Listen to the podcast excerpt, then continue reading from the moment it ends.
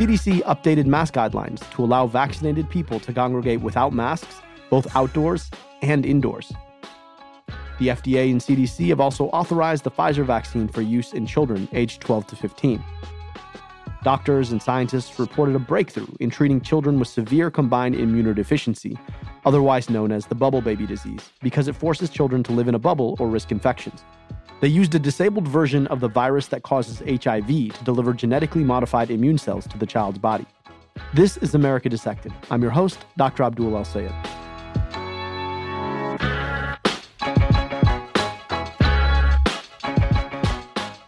Last week, I sat down with Representative Cori Bush to talk about her fight for Black lives, from the bedside as a nurse, to the bullhorn as an activist, to the halls of power as a congresswoman. Next week, I have the privilege of sitting down with Dr. Ibram X. Kendi, author of the New York Times bestseller How to Be an Anti Racist, to envision what it would look like to build a truly anti racist healthcare system. But this week, I want to talk about, well, how we even talk about science and medicine in the first place. Later on this episode, you'll hear my interview with Dr. Sanjay Gupta, a 20 year veteran of medical journalism as CNN's chief medical correspondent, for some insights about how COVID 19 changed his work as a medical journalist. But first, I want to dissect why communicating science is so hard to do in the first place and why it's gotten so much harder now. Let's get to it. Remember back to your high school science class? You probably did a few cool experiments, sure, but most of the time, you probably just sat on your rear end and memorized a bunch of facts delivered in monotone by an unenthused or uninspired teacher. Some science teachers are, of course, amazing, but don't get me wrong. There's a reason most folks don't get into science based majors in college in the first place. It feels, well, boring. And that's where the problem starts.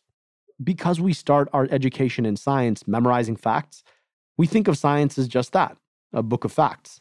But here's the thing there are no facts in science. I'm to say that again. There are no facts in science. Facts have to be proven things. And in science, there's no way to prove anything. There are only ways to disprove things and a bunch of ways to support things that are not disproven yet. So, what do I mean by that?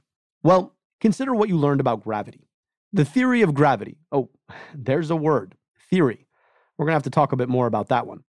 But the theory of gravity you memorized goes something like this Any two objects of mass will attract each other with a force proportional to the product of both masses divided by the square of the distance between their centers. Don't remember that? It's okay. You probably learned it at some point. But it's plausible that someday someone will do an experiment that will alter the way we think about gravity entirely. It just hasn't happened yet. So there's a consensus regarding gravity. Don't get me wrong, it's as close to a fact as possible. We've gone to space and back based on it. But it's possible that it could be overturned. In fact, scientific consensus gets overturned all the time. That's because science is a process. All those experiments you did in science class, they're the way those things you memorized came about. They're also the way that all those things get proven wrong. They're the whole point. We set up hypotheses about how the world works. We design experiments to disprove our hypotheses and then we conduct and interpret them. We learn from them and then rinse and repeat. Oftentimes, experiments differ in minute ways, which makes interpreting them in the context of all of the experiments that have been done before a really complex undertaking. Anyway, once you've had enough experiments that support a certain understanding of the world, we call that a theory. There's that word again. And the fact that it has exactly the opposite meaning in science as it does in popular culture is a real problem. In science, a theory is an experimentally supported working model of how the world works. But in popular culture, a theory is what we call a hypothesis in science, a flimsy conjecture. So when people talk about some scientifically supported model of how the world works as just a theory, it makes our head spin. People don't always understand why scientific knowledge changes, that a few experiments can fundamentally change what we know about something, sometimes in frankly contradictory ways.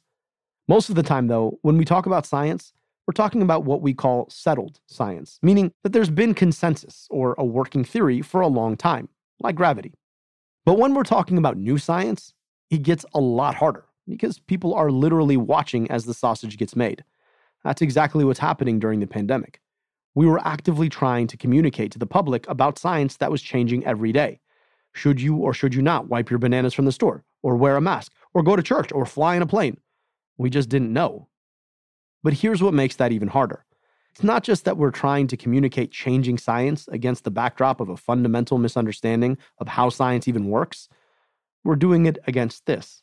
And then I see the disinfectant where it knocks it out in a minute, one minute. And is there a way we can do something like that?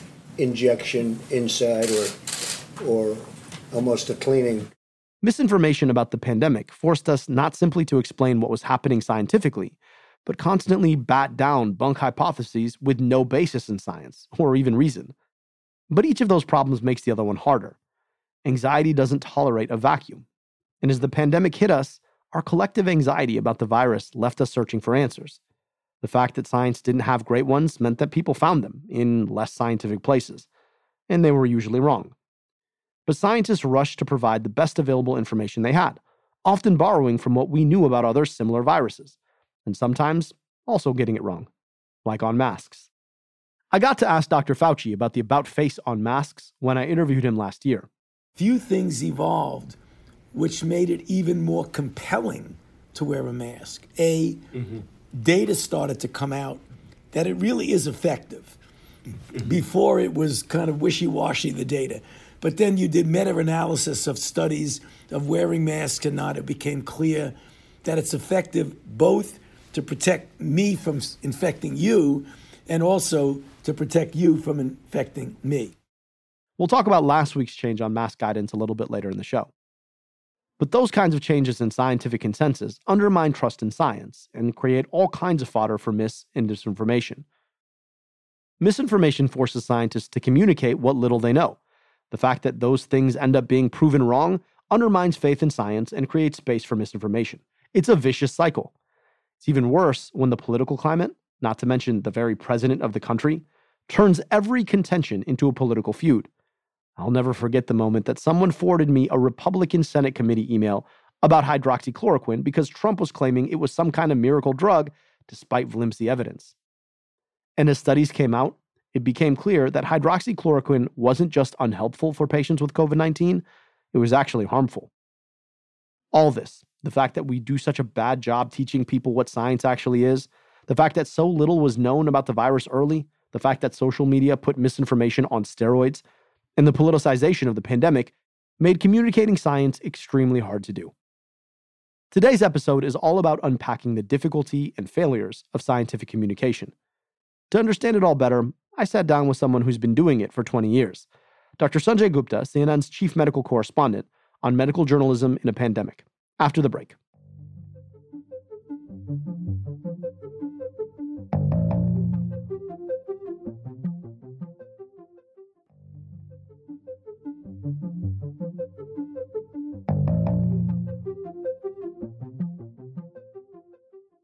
I like the backdrop here. You got the Detroit Tigers hat on and the Michigan Wolverines, and got to represent. Got to got to represent.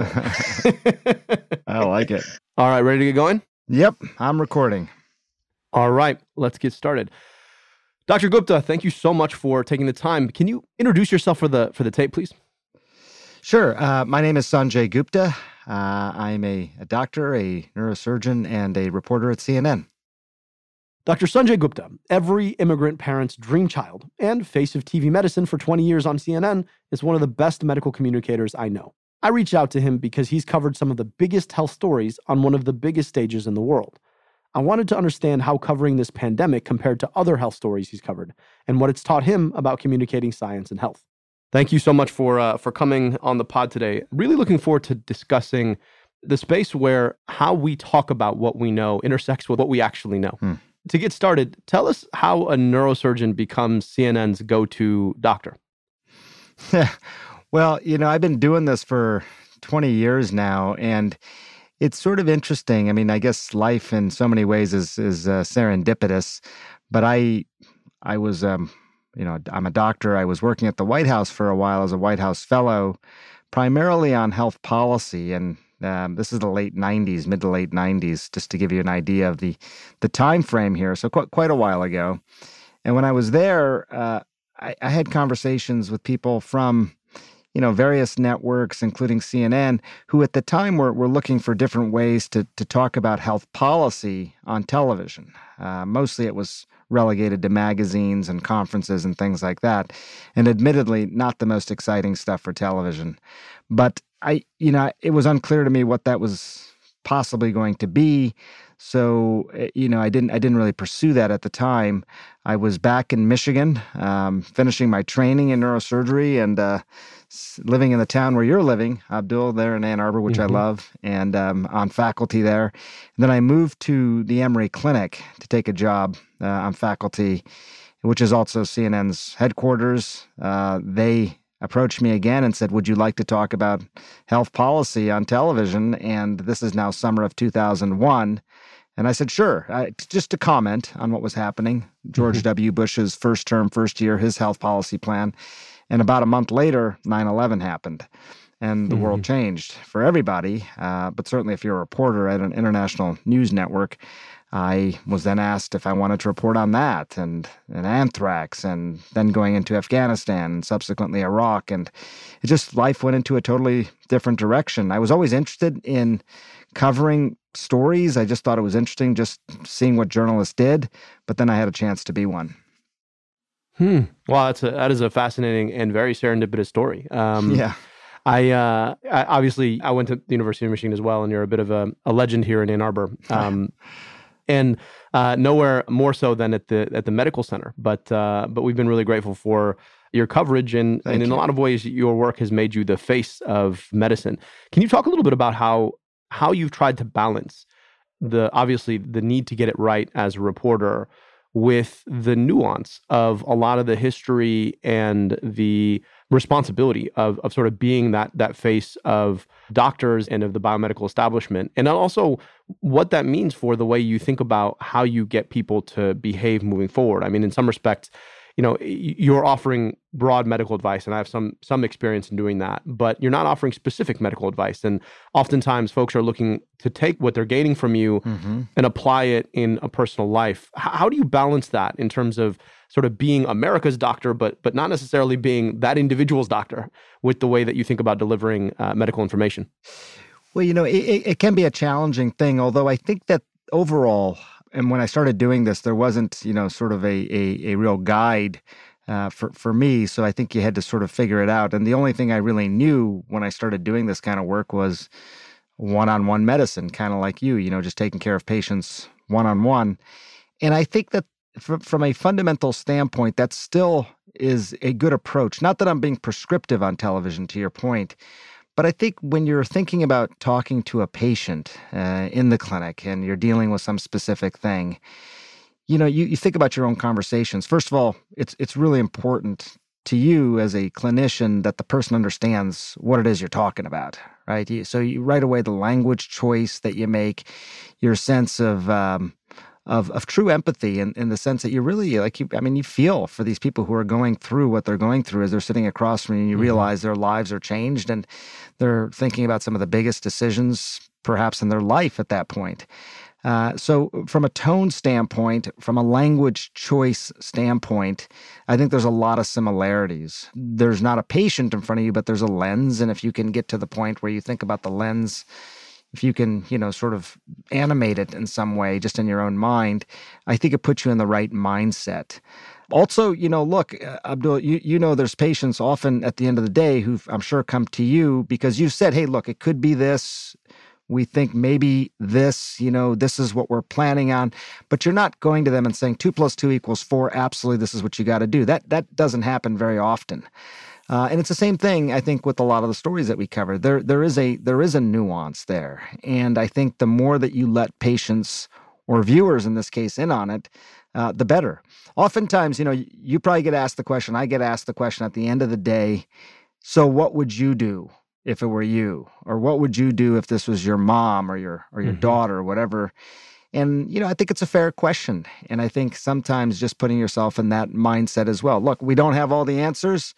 But when I digest it all and think about all the micro decisions that require that are required to digest it all, here's where I land on this. Um, mm-hmm. I'm not 100% sure This isn't math, it's science, but this is where I land on it. And I think people appreciate being let in on the process. Mm-hmm. You know, most of the time when you're talking about news, you're processing current events through what is most of the time settled science or relatively settled science. Hmm.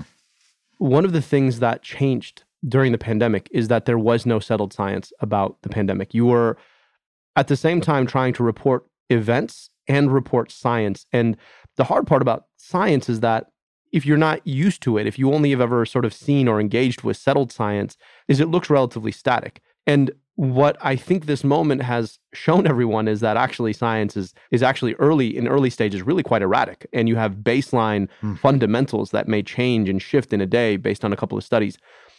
How has COVID changed your approach to thinking about how you talk about science or maybe even stepping back what was the biggest challenge of covering covid in the context of shifting science and the ways that it can you know shift the trust in the audience? Because most of the time they're used to hearing you talk about things that are already known and not just by you but by the science books. You know I, I would say there was there was two interesting things that jumped out that were a little non-intuitive. One is that and, and this is the non-intuitive part one is that i think when you're truly dealing with something that is emerging or novel, if you're an expert in this area or just someone who has a lot of knowledge or, or background experience in this area, that's a good thing, but it can get in the way uh, because mm-hmm. you immediately tend to try and box this into something that you are familiar with it's natural. I think it's very human. But, you know, you hear coronavirus from China. Oh, that's SARS. I know SARS. SARS was 8,000 people around the world, 800 people died. It wasn't super contagious. We're, we're going to put it in the SARS box. Or it's looking like a pandemic. So we're going to put this in the H1N1 box. That's the last pandemic we sort of knew about. Mm-hmm. So, you know, I think that uh, to really approach something tabula rasa, especially when you're an adult, is challenging. Kids do it really well, um, but for adults, it's it's hard, um, especially when people are looking to to you, to to me, to to doctors or you know people who have experience in this field for answers. Uh, to really step back and say we're we're dealing with a a clean slate here. But I think the other thing, uh, Abdul, is that I think just after 20 years of doing this, I, I totally hear what you're saying. And, you know, you go through your training, and I went through neurosurgery training. It's very didactic, literally A, B, C. You know, we, we don't want, you know, neurosurgeons to be freelancing. We want them to follow very established protocols and procedures. But I think after 20 years of doing this, I was more aware of just how dynamic, as you point out, science is. I mean, mm-hmm. um, how valuable are is a cardiac stent in someone who has chest pain? How how often should we be doing knee uh, replacement surgery on people with degenerative arthritis? The value of medical cannabis for treating certain conditions. We we had these long-standing sort of beliefs on lots of things in medicine that, as the science emerges, um, we realize maybe stents aren't that useful. Maybe not as many mm-hmm. people need uh, knee replacements. Maybe medical cannabis really is useful, and maybe it's the only thing that's useful uh, in certain conditions. So, I have lived, I think, at this this um, this inflection point, as have a lot of people, for some time now, um, realizing and, and, reminding people that there is a lot of art in science, uh, as well as the the sort of more tried and true principles. I will say one other thing, and this was surprising to me as well. Um, Dr. Fauci actually pointed this out to me. There was some poll that was done that he was a bit disheartened by, but I thought it was instructive. And the poll basically said that uh, that the general public is increasingly finding medical people, scientists, uh, arrogant, mm. increasingly arrogant, which I thought was a again disheartening but an important note. What does being open to letting people in on the process and saying we're not sure yet, but we're going to act cautious here? What does that do? It's less didactic, but also perhaps less arrogant. And fundamentally, I think people do appreciate that. Mm. It's it's also just more honest about the process. Yeah. And th- that is the you know th- there are two pieces of what you've what you've shared that I think are really important to boil down. The first is that you know science is a process; it's not a body of knowledge, and understanding the process is very different than understanding the knowledge that comes out of the process. And when we need science most, most of the time, it's the process that we're asking people to trust, not the knowledge. And the process takes time. And so hmm. the hard part is that people want a sure bet. They want to know exactly what's going on. And obviously, all, uh, so do all of us. But it's when we need it most, when we're the least sure that science has to take its time and when we don't have uh, a sure answer. And that leads to um, a bigger picture question of how do we teach science and how do we talk about science even outside of the context of a pandemic that may have led to this space where you know we feel the need to be didactic um, and we feel the need to share a directed answer even when the probably the better answer is to is to pull back the drawstring and say look here's here are the studies that are happening. Here's what they're asking. And our understanding of this virus this pandemic the surge whatever it is may in fact change drastically in the next couple weeks based on what we find here. What does that tell us about how the public understands science and what we need to do to fix that? Yeah, I think I think what you're what you're sort of um, reflecting on, I think is probably probably the most challenging part of this, and it is that um, I, I don't know that we necessarily need to change how we instruct people in science. I mean, we when when people are very interested in what's happening because of the news events, I think it's an opportunity to to instruct people about the scientific process at that time because they may not just be interested enough. I'm talking about the lay public uh, mm. at other times. Just like when, you know, Bill Clinton or somebody had his heart operation, it was a chance to talk about heart disease in a way that people may not have otherwise really been that interested. And all of a sudden, you know, you sort of strike when the iron's hot here. But I think also, you know, this required, in a way, a lot more work, I think, as reporters, as public health experts, as scientists, to look at the emerging data that was coming and being very honest about it, as you point out. And we have now 10 weeks worth of data. We don't have 10 years worth of data, but we have 10 weeks worth of data to see here's what's happening in Wuhan, here's what's happening in other countries around the world. And that's why we here's why we think that's important for for you, you know, in terms of how you're going to behave. It was it's you know, it's it was challenging. I think for for me, for you know, for a year I basically been getting up, you know, super early to call my sources on the other side of the world in China and in Taiwan and just talk to them every day mm-hmm. almost mm-hmm. about what they were seeing on the ground there, what was real, what was not, what was different from other reports that we were hearing, how to like put it all together. And then oftentimes, uh, you know, trying to basically just distill that down for the for the audience, just like you were, and to be, you know, to, to find that inflection point between honesty and hopefulness. I, I, think both can can exist. You know, I think just presenting people say, well, I don't want to present things that are just alarming because that'll panic people. Well, I think that that may be the wrong way to think about it. I think panic comes from presenting a problem without a potential plan. So when you can put two together, and that requires the extra beat of, of homework, then I think you're you're doing a better service to the audience, uh, and and really finding that inflection point between between honesty and hope. And another thing I'll say, and and you do this really well, Abdul, watching you on television. It's the old Maya Angelou quote, you know, which is that people may not always remember what you said, but they they will remember how you made them feel. Mm-hmm. And and I don't mean to take away anything from you know the the the real the real substantive part of the discussion, but I think you know when you're a public health expert, when you're a doctor, when you're someone who's who's giving millions of people over and over again news that is tough, you do have to think about everything, just like you would when you're coming into the room to talk to a patient. I know this isn't exactly what you asked me, but I remember, like, would you ever smile when giving bad news? I mean, d- does that seem like you're you're minimizing the the problem just to to smile a bit, or is it going to appear to the person that you're open, that mm-hmm. you're willing to sit down and discuss? I'm I'm Empath- empathetic, yes, but I'm open. I'm here to have a conversation. I'm not here to just lecture you.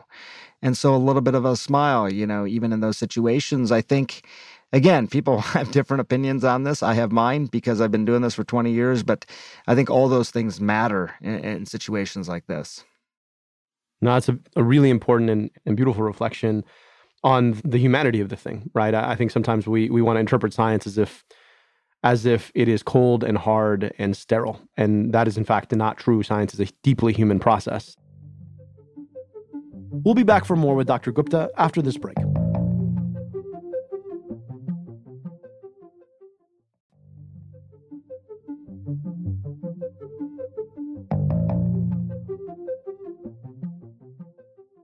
There are two other pieces of this moment that were somewhat unique. The one of them is the fact that I don't think we'd ever seen either science or scientists politicized the way that they were politicized in the context of this pandemic. And you know, I, I sort of come to to this this work as both a public health person and also someone who's run for office. And you know, having run in a moment like this, I was really worried about how this would get sieved through the chopping block of our politics. Um, and it turns out in not very elegant way. How did the politics shape the way that you engaged? Right, I, it tends to be that in public health circles, people are of two minds: that we ignore the politics and talk only about the science, or that we have to embrace the fact that because science is human and humans are political, that science is political. How have you thought about it, and and how did you try to, of course, take any political bias out? While also talking about the science in the context of its politicization and what that means for the way that people are going to be perceiving it, even outside of your coverage. Right. Well, you know, I I, think you're right. There was there was no way to to disentangle this issue from from politics. Um, you know what was happening with uh, with COVID, our response, and everything. Just, I mean, you could name just about any facet of the issue, and it had been politicized in some way. And I think saying, "Hey, look, I'm I'm just not going to engage," I think that doesn't serve the public at all to simply say I'm going to I'm going to sit on the sidelines. So I think you you you you have to talk about the the issue still, and if it's politicized, then you know you got to talk about the politics of it. I don't think you can shy away from that. What I would say is that I think what surprised me a little bit, and because the, and things have been politicized in the past as as well. I mean, you mm. know, you, you and I are both very interested in healthcare policy. I see a book on your uh, over your, your shoulder here. You know, I mean, that's been a, a real sort of um, uh, a point of, of coverage for us for a long time, you know, certainly around the Affordable Care Act. But even before that, as I mentioned, that's how I got into this business was covering healthcare policy. So there was always these these intersections between policy, politics, and and health uh, in terms of how I covered it, or talking about the cost of of medical care and and what the United how the United States does with that with respect to other countries around the world, and that was often seen as political. Uh, are are we you know the greatest medical system on earth, or do we have more work to do? You know, I mean, people had had very strong feelings on this. But having said that, I was surprised by by this one, just in terms of the intensity of the politicalization of this COVID response.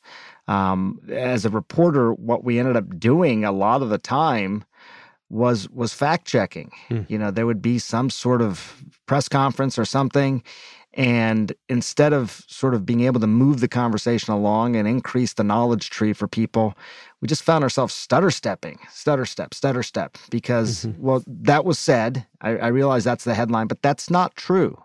And, and, there, there were things that we were still learning. I mean, as we were talking about before, but there were certain things we knew were not true. And um, we had to constantly sort of stutter step our way through that or explain why a medication like a hydroxychloroquine, for example, uh, should not be authorized um, because the data wasn't there yet. And what is the requisite data that is necessary before you can authorize something? What safety standards should should we put in place? What do people expect uh, if they're going to get a prescription from their doctor for something? What what should they reasonably expect in terms of safety?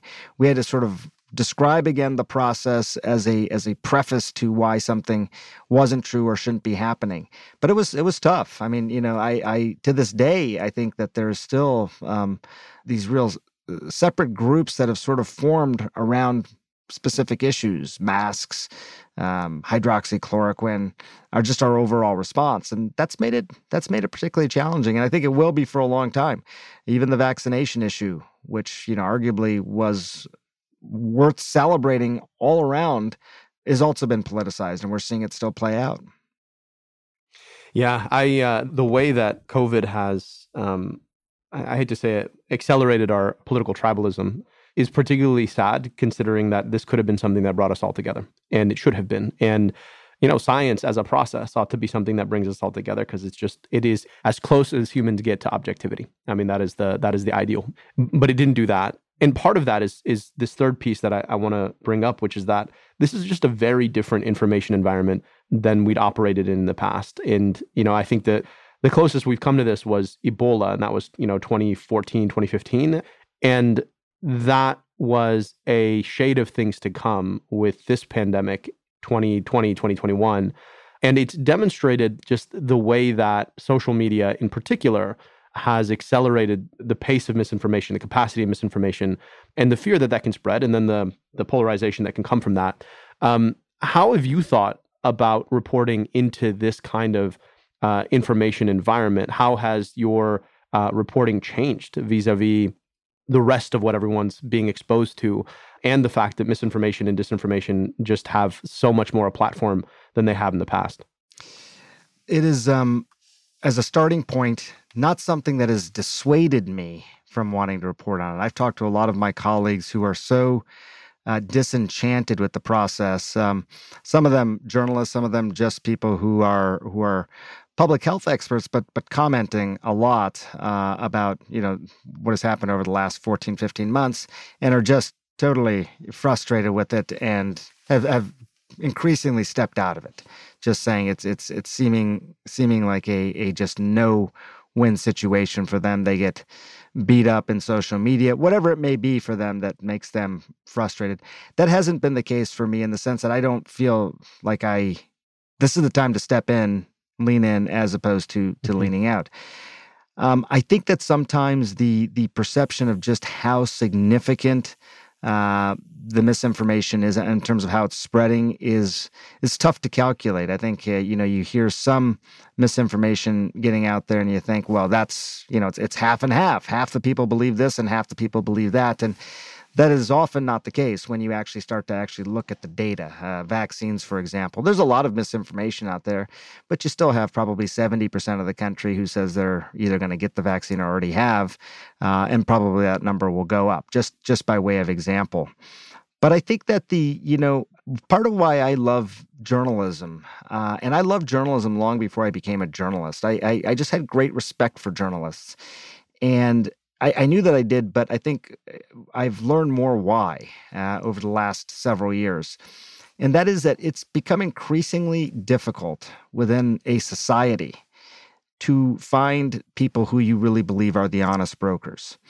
There are so many competing interests, and mm-hmm. everyone has a perceived conflict. And I realize that many people think journalists have a perceived conflict as well. But Eh, when you put it all together and and wash it out, you realize that for for many people, journalists who really you know have they're not running for office necessarily they're not running a big company they have no profit incentive to say one thing or another they they often can be the honest brokers. Again I, I i'm fully i'm not being naive here i realize that the perception can be different but i think it's a really really important role. It's that important rail in any society to have and um that therefore there's there's no greater sort of north star than just the truth just telling mm-hmm. the truth. I mean i know that sounds very simple but if if it feels in a society that the truth is hard to find that's a problem. If journalists can in a in a you know in a in a way that feels real to people sort of fill that gap i think it's more important than ever Mm, I would certainly agree with you. Um, I want to shift topics quickly. You're a brain surgeon. You just wrote um, your fourth book about the brain. Uh, can you tell us a little bit about what you learned in the process that you didn't otherwise know? I mean, as a doctor who, who cares for the brain, what was new in your new book that surprised you about how the brain works, about how, uh, in your words, we keep it sharp? I think that the biggest learning for me, and it was really something that was sort of evolving over about a decade, was the growing um, knowledge that neurogenesis, the growth of new brain cells, was possible really at any age in any condition of your brain. I think for a long time, and, and I'm talking about even in the world of neuroscience, you know, the idea that uh, you had neurogenesis really happening at two points in your life and when you're a baby and your brain was still forming uh, up until a certain age, and and after some sort of injury like a stroke or traumatic brain injury, you could have neurogenesis. But the and and that was just that's when we saw the brain's you know neurogenesis happening. And people's who had injury, they were actually having imaging studies. They were having brain operations. We could see that process happening. We saw the functional changes in patients after these injuries. But the idea that it could happen at any point in your life, even even in a healthy brain, I thought was perhaps the most um, inspiring sort of knowledge to come out of the world of neuroscience that I'd heard in a long time. Because if you could, in fact, grow new brain cells throughout your entire life, then the idea that you were somehow preordained to have this wear and tear on your brain that our parents all, you know, warned us about, you know, you get a certain number of neurons, that's it. You drain the cash as you get older. Beer and alcohol are going to, you know, accelerate the process, you know, I mean, all those things that you were told. Um, as, as, we now know, weren't necessarily the case. We can hmm. continue to grow new brain cells. So that was that was the newest thing. And then for me personally, what the nearly two year journey was to to write Keep Sharp was okay. If that's the case, how do you do it? How do you continue to grow new brain cells? Show me what I need to do specifically in terms of how I move, how I nourish myself, how I rest, but also show me societies around the world where this is happening, where if somebody develops dementia, it's essentially reportable. It's so unusual that it's reportable. You'd write it up in in their local medical journal, that sort of mm. thing. And that was that was that was basically it. I mean, you know, the, the the great joy of writing a book is that in some ways it's a very selfish experience. I just say I have a I have a mechanism now by which I'm just going to go learn. I like to learn, but if I have a mechanism and frankly, you know, some deadlines, uh, that makes the whole process go even even better and faster. It's it's the deadlines on the writing that really uh, that that have kept society going. Um, right. Uh, and you've got another book coming out uh, in October, uh, World War C. Can you tell us a little bit about that? So World War C is is uh, it's C is COVID, and the the thing that I've learned, and I know you probably have as well. I, I've just spoken to so many of the folks who've been responsible for our response in this country and around the world, and I think what what I found fascinating is that many people, in some way or another, remind me that this probably wasn't the black swan event that everyone describes mm-hmm. it as. Um, it was a obviously it is a very contagious virus and has a, a, a much higher mortality than flu. But the idea that uh, you could have something that's even more contagious, even more deadly, is still lurking out there. And we probably knew exactly what to do to prepare for this particular pandemic. There were all these tabletop exercises, um, you know, the, the Crimson um, contagion exercises, the Red Dawn emails. People have heard about these things now. But the point is that some of these things predicted exactly what would happen if we didn't act a certain way. And those things happened. We knew. So, with all that knowledge now, what does that mean going forward? How do we truly truly prepare for the next pandemic, which everyone seems to think is inevitable? How do we mm-hmm. prepare as individuals? And I'm talking about everything from how you live your life, masks to your kids' schools to parents. Are they going to live in a, in, a, in a nursing home or a long term care facility? How are they going to change? To how much money should you have stocked away? Do you become a prepper and keep things in your home? To how a society prepares, uh, how they how they sort of really reflect their own humanity in those proposals how we value the elderly uh, or not in some societies more than others. And then just as a world, uh, as you pointed out, Abdul, you know, the idea that this should have brought us all together. As a sci-fi fan, I always thought, what's the one thing that would bring the world together? It would be some alien invasion, right? That would certainly bring the world together. Well, in some ways, this was an alien invasion. It was this totally novel virus. So what happened? Why did we fracture apart? And how can we avoid that happening next time.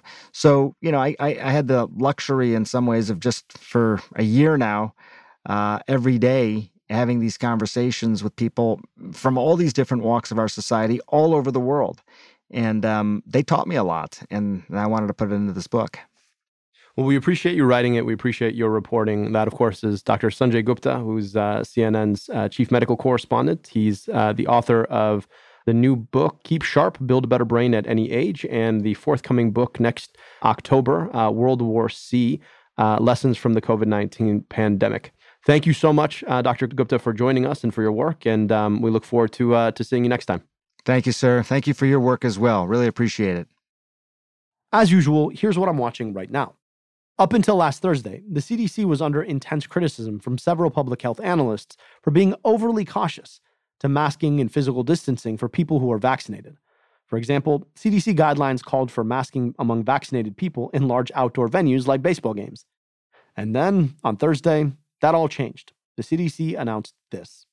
They are no longer recommending that fully vaccinated people need wear masks. No masks at concerts, no mask at a sporting event, no masks in a restaurant. The new guidelines are a welcome sign for many, but there are still many questions remaining. It was one of the most dramatic reversals in the interpretation of the science, like the kind of thing we talked about earlier in the episode. Here's what Dr. Fauci had to say. The underlying reason for the CDC doing this was just based on the evolution of the science. There are two pieces of this that I want us to cut into. First, the scientific evidence regarding the risk of COVID 19 among vaccinated people had been building for some time. Evidence has demonstrated that A, vaccinated people have extremely low risk of serious symptoms, even if there might be breakthrough infections in a relatively small proportion. Second, the risk of transmission by vaccinated people is also extremely low. But as we've discussed, science isn't interpreted in a vacuum. You have to understand the CDC's recent announcements in the context of the current situation in the US. Though vaccines have brought the rate of transmission to a near all time low, there remain a large minority who remain unwilling to get vaccinated. Part of the CDC's approach here was to give those people incentives. Allowing fully vaccinated people to go without masks is about doing just that. But there are challenges. There are people in our society who can't get vaccinated, like kids. There are also people for whom vaccines are just less effective, like people who are immunocompromised. There's also an equity challenge. The full vaccination rate among Black Americans, for example, remains low at 27%. What is our responsibility to ensuring that they're protected? Taking off masks, particularly indoors, puts these communities at greater risk. And that's because, as many critics of the CDC's new guidelines have pointed out, it's extremely difficult, if not impossible, to differentiate between vaccinated and unvaccinated people. So, this policy could backfire if unvaccinated people are allowed to just free ride on the policy and go without masks too. I think the part the CDC isn't saying out loud is that they're hoping that institutions that want to get back to normal, like restaurants and certain venues, institute vaccine verification mechanisms that force unvaccinated people to wear a mask. So they'll just choose to get vaccinated instead. But because the guidance was issued without any warning or foreshadowing on the part of the agency, it's left a number of these institutions scrambling to figure out what to do in the first place. And that helps nobody. I'll leave the last word to our guest today. I think, you know, to be honest, you know, I think the CDC uh, made a critical error here in surprising basically everyone with a right. with a very significant change last week. That's it for today. Next week, we pick up where we left off with Representative Cori Bush to talk about the quest for an anti-racist healthcare system with Professor Ibram X. Kendi, author of the New York Times bestseller, How to Be an Anti Racist. If you like our pod, tell everyone by rating and reviewing today. It helps other people find us. So please do your part. And don't forget to pick up your Science Always Wins dad cap, sweatshirt, and tees, adult and kid sizes, at the Crooked Media store.